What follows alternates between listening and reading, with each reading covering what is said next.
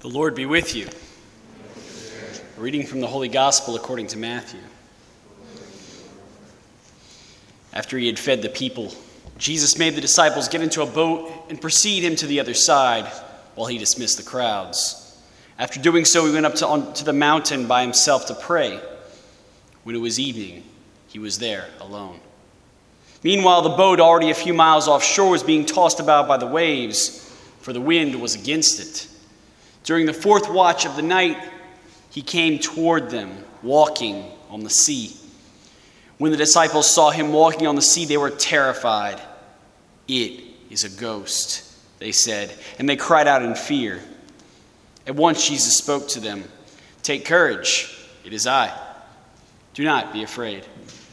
Peter said to him in reply, Lord, if it is you, command me to come to you on the water. He said, Come. Peter got out of the boat and began to walk on the water toward Jesus. But when he saw how strong the wind was, he became frightened. And beginning to sink, he cried out, Lord, save me. Immediately, Jesus stretched out his hand and caught Peter and said to him, O you of little faith, why did you doubt? After they had got into the boat, the wind died down. Those who were in the boat did him homage, saying, Truly, you are the Son of God. The Gospel of the Lord.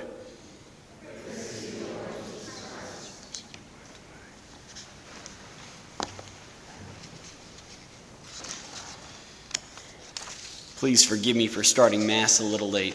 This is my first 9 p.m. Mass, um, so I was kind of thrown to the wolves a little bit. Just to give you um, a few announcements, if you'll, if you'll uh, excuse me, uh, Father Sibley asked me to do this. Uh, here at Wisdom, we have a tradition of our air conditioner breaking every four ye- every year for the past four years, and this year is consistent. It broke again, and so even though while we don't have any ushers at this mass, at least I don't think, maybe if there are, are there any ushers? Okay, no ushers. Okay, so even though we don't have any ushers at this mass, what we're doing now at Wisdom is we're opening up a Venmo account. This is all Father Sibley's idea. But once the offertory rolls around, pull out your phones and pull up Raging Cajun Catholics on the Venmo account. And feel free to donate as much money as you want. We'll take it all. We're very, very kind in that regard. So that's, uh, that's about it for the announcements. Many years ago, whenever I was in high school, I took a public speaking class. And one of the things that the teacher taught us was that if you want to succeed, I mean, if you really want to thrive and live life well, you got to first and foremost believe in yourself. And at first, I thought this was a great idea believe in myself. If I just simply had confidence in myself, if I simply just trusted my abilities, everything will work out for me. I truly believed that for a long time until I got to seminary. And one of the things I noticed was that every seminarian that was thrown out, for whatever reason, it was never the reason. Now, that, granted, it's not like this is a common thing, guys get kicked out of seminary, but it happened. And if that did happen, it was never because the guy didn't believe, believe in himself. In fact, on the contrary, he thought very highly of himself, if that ever was the case, to the point where he didn't even need to be formed. Really, he didn't even need to be in seminary. He had all the answers, he had everything figured out. What did the seminary have to tell him? Which is why they said, Sayonara, baby, would not take him. Didn't let him in. I mean, didn't let him, didn't let him continue. See, that's the attitude of the scribes and Pharisees. Those men believed in themselves. They thought so highly of themselves that they could attain salvation by their own good works, by their own merits. They didn't even need God. To which Jesus immediately told them, You're going to hell. No question about it. He was very clear. The only really group of people that he absolutely, unquestionably condemned to the fires of eternal damnation were those men who were absolutely assured of themselves. Those men who were completely self confident. Those men who believed in themselves. My friends, belief in ourselves, self confidence in the total sense of the word, is ultimately a failed cause, something that will lead to us never ever succeeding. And this is true about life in general. Think about a sports team. If a team is confident and arrogant in the where, their abilities and their talents and their, their, their team just in general, they'll never train hard.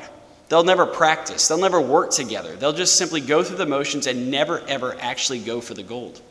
Unless a team recognizes that it can be beat, it will never strive to win, in which case it will always get rolled over, no question about it. And also, on top of that, not only is total self confidence a failed attempt at success, it's also a failed attempt, attempt at fun. You can't have fun if you're constantly obsessing about yourself. It doesn't work. You can't enjoy a sunset if all you're doing is worried about your GPA. You can't enjoy a party if all you're doing is thinking about how good you look or how bad you look. You can't enjoy preaching a homily if you're constantly thinking about how you look younger than the altar servers. It's not possible. If all we do is think about ourselves, we'll never enjoy the gifts that God is looking to give us. It won't happen. Life will just pass us by and we'll be sitting there on our thrones in our kingdom, ultimately experiencing eternal damnation. So, then how do we do this? How do we avoid this, this absolute self confidence where we put ourselves on a pedestal and call ourselves God? How do we instead have fun? How do we instead bear fruit? How do we instead get to heaven? What do we do? And the answer is in our Gospels today. My friends, in our Gospel today, Jesus took off. He told the disciples, Get in your boat and just go across the Sea of Galilee. No real, no real instructions, but go. And he told them to do that in about evening time. So let's say they took off at about 6, 7, 8 o'clock. Let's say it's 8 o'clock at night, just for theory's sake. Now he went off to the mountainside to pray, and they took off. And all of a sudden, a storm broke out. And as the scriptures say, the boat was a few miles offshore, was being tossed about by the waves, for the wind was against it. The Greek basically means that the waves were torturing the boat, they were hitting it.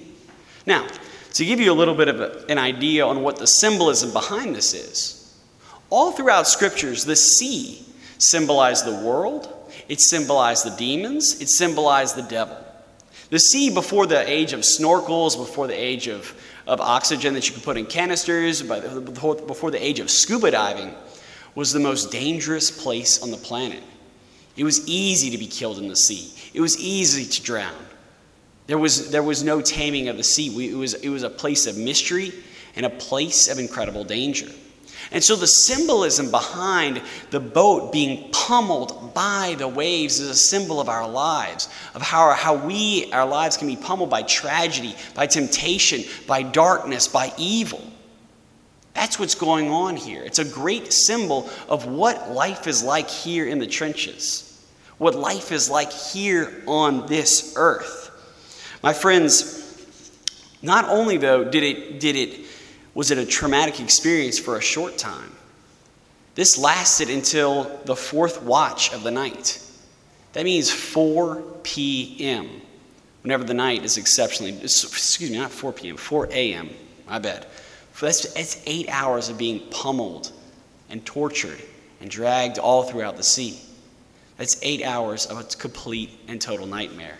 Imagine that eerie setting total darkness almost pitch black. There were no lights back then, only the stars if there were any out. And you're being pummeled by the waves. Your life is in your hands. You're about to die. And then all of a sudden, you see a ghost like figure. My friends, at that moment, the disciples were aware of one thing and one thing only, and it wasn't themselves. They had zero self confidence. There's absolutely no possible way they could have. What could they have possibly done? All they could have done is really fallen over and died or hung on to the boat as long as they could and hope, beyond hope, that the storm would pass.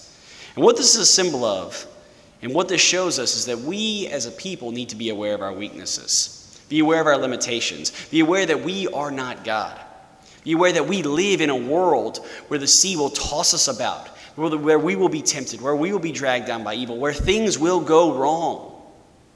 We need to be aware of this. And this is, this is absolutely key. And you know, as, a, as, as guys, there's a tendency of like, man, I don't really want to like focus on my weaknesses. I want to like focus on my strengths. But the reality is, if you avoid that, if we avoid that as men to focus on our weaknesses, we're uh, avoiding the very thing that people can exploit. I'll give you an example: the Marine Corps, the SEALs, soldiers. What's the first thing they do whenever they send them off to boot camp?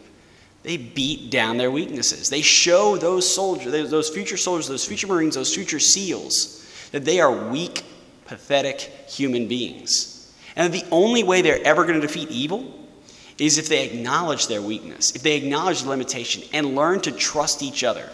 Learn to trust their equipment. Learn to trust their military commanders. Learn to trust the game plan to fight. That's how we're going to fight evil, by recognizing that we need help. That, that by recognizing that we need our brothers, that we need our Lord, that we need our God. My friends, only in weakness will we ever, ever have the sensibility to cry out to God for help, which is exactly what the scribes and Pharisees did not do. They didn't see themselves as weak, they saw themselves as strong, and because of that, they lost salvation. My friends, God will always answer that cry for help, though. But He doesn't do it just by enabling us. He expects a little something, a little test, and that's seen by this parable, by this, by this experience. The cry of the, God will answer our prayers only if we give Him a little, a little bit of our lives, a little risk, only if we're willing to get out of the boat. But how do we get out the boat? How do we, we, like Peter, climb out of that boat and answer the call of God? The call of God where Jesus looks at you, looks at me, and says, Come. Come my way. Follow me. Be with me. Fight for me. Conquer this evil. Because, my friends, if we can listen to God, if we can follow him, the impossible will happen.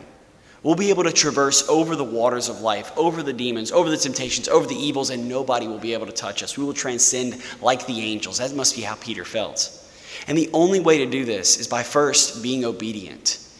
My friends, Jesus doesn't really, I mean, maybe, maybe some of you guys have that special grace, but Jesus, for the vast majority of us, will not appear in the flesh. No, instead, he uses people like the ch- people within the church to teach us his words, to give us his wisdom. And so the first thing to do is be obedient to the church. Listen to what the church has to say. But the second way to listen to that cry of God, to Jesus' invitation to follow him, is to be silent. My friends, the devil comes in noise. The devil comes in chaos. The devil is like the sea pounding and pounding and pounding away. Just like, just like the first reading where Elijah heard, heard hurricanes, heard tornadoes, heard earthquakes, and God was in none of that. My friends, that's the devil. The devil is looking to intimidate us and beat us with noise and confusion and chaos. But God, God is a silent God. He comes quietly. And if we're ever to listen to the voice of the Lord, if we're ever going to be one with Him, we must adopt that silence. We must be like Him and be able to listen to that whisper in the wind that Elijah heard, and be able to listen to that single word answer that Jesus gave Peter Come. And my friends, there's one last thing, though, that we need if we're ever going to follow the Lord. If we're ever going to traverse over the scorpions and the, and, the, and the snakes of this world, if we're ever going to traverse over the sea, and that is confidence. No second guessing. If you're an engineer, if you're a carpenter, if you're an architect, there's nothing wrong with a little second guessing. There's nothing wrong, wrong with a little checking things over, measuring things twice, making sure that this is exactly right. But if you're a Christian, and if the Lord speaks through the church, and the Lord calls, there's no place for second guessing. That's what Peter did. Peter was locked into the gaze of Christ and he sought him. He went, he went after him, but he second guessed. He began to rely on himself, believe in himself, and began to worry about the wind. And because of that, he crashed into the water and needed help and saving. My friends, we're going to second guess. We're going to sin. That's, that's not okay, but it's understandable. And the Lord will be here. He'll be here in confession and He'll help us out. Because, my friends, at the end of the day, ultimately, if we're going to really follow the Lord, we can't believe in ourselves. That's unfruitful and that's boring. No, we as Christians instead adopt another belief. We believe in one God, the Father Almighty, the creator of heaven and earth, of all things visible and invisible. My friends, that's fun, that's exciting, and that is worth it.